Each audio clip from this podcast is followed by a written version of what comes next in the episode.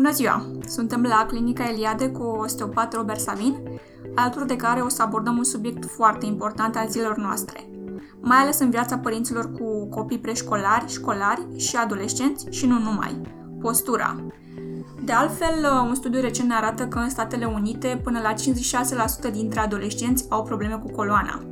Zilele trecute discutam cu mama unui copil pacient și îmi spunea uimită că în jurul ei foarte mulți părinți se plâng de postura copiilor și că ne-am fi gândit că postura se modifică odată cu trecerea anilor.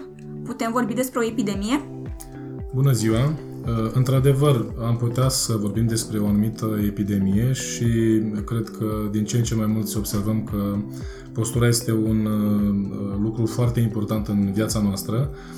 Uh, din păcate, trăind într-o societate foarte tehnologizată, uităm de multe ori că pierdem postura și ajungem în niște situații în care ne trezim cu niște dureri sau uh, se modifică atât de mult coloana încât uneori este aproape iremediabil.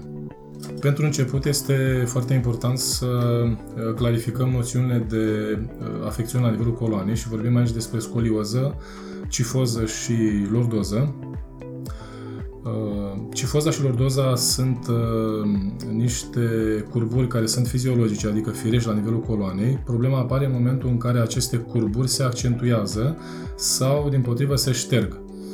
Scolioza, uh, deși se știe că este o afectare în plan posterior, apariția unei curburi sau a mai multor curburi, este de fapt o modificare în toate cele trei planurile, și corect ar fi ca ea să se numească ciforotoscolioză.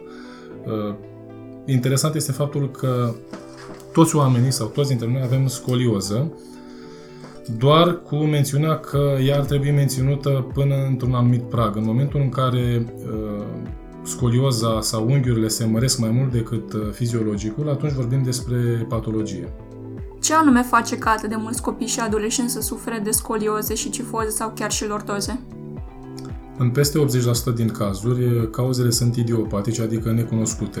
Dacă însă vorbim despre anumite afectări din punct de vedere nervos sau muscular, atunci evident cauzele sunt destul de cunoscute. Vorbim în primul rând despre calitatea genelor, care probabil și se vede în zilele noastre că a început să scadă.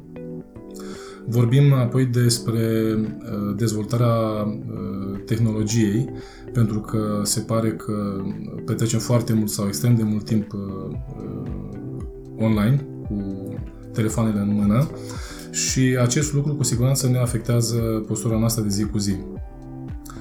Uh, dacă ne referim aici la copii sau cei care sunt în învățământ, vorbim despre o postură vicioasă menținută în bănci, vorbim despre o lipsă de activitate uh, fizică, vorbim des, despre o lipsă de uh, implicare a părinților în viața copiilor din punct de vedere uh, al activității fizice.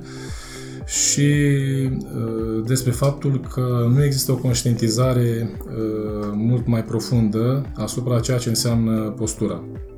Ca măsuri de prevenție și ulterior de tratament, ce ne puteți recomanda?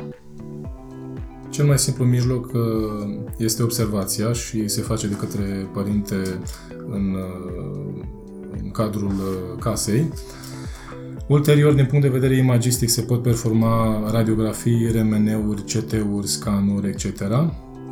Iar ca mijloace de tratament, bineînțeles, există o multitudine de mijloace de tratament Uh, la noi, în clinica Iliade, uh, printre cele mai eficiente uh, tratamente se numără osteopatia și este foarte important ca părinții și copiii ulterior să înțeleagă că tratamentul în sine nu este totul, ci trebuie să existe și o întreținere a musculaturii posturale, pentru că dacă vorbim despre postură și despre o alterare sau o pierdere a posturii, cu siguranță va trebui să antrenăm musculatura care este uh, Uh, responsabile sau care ne menține postura corectă.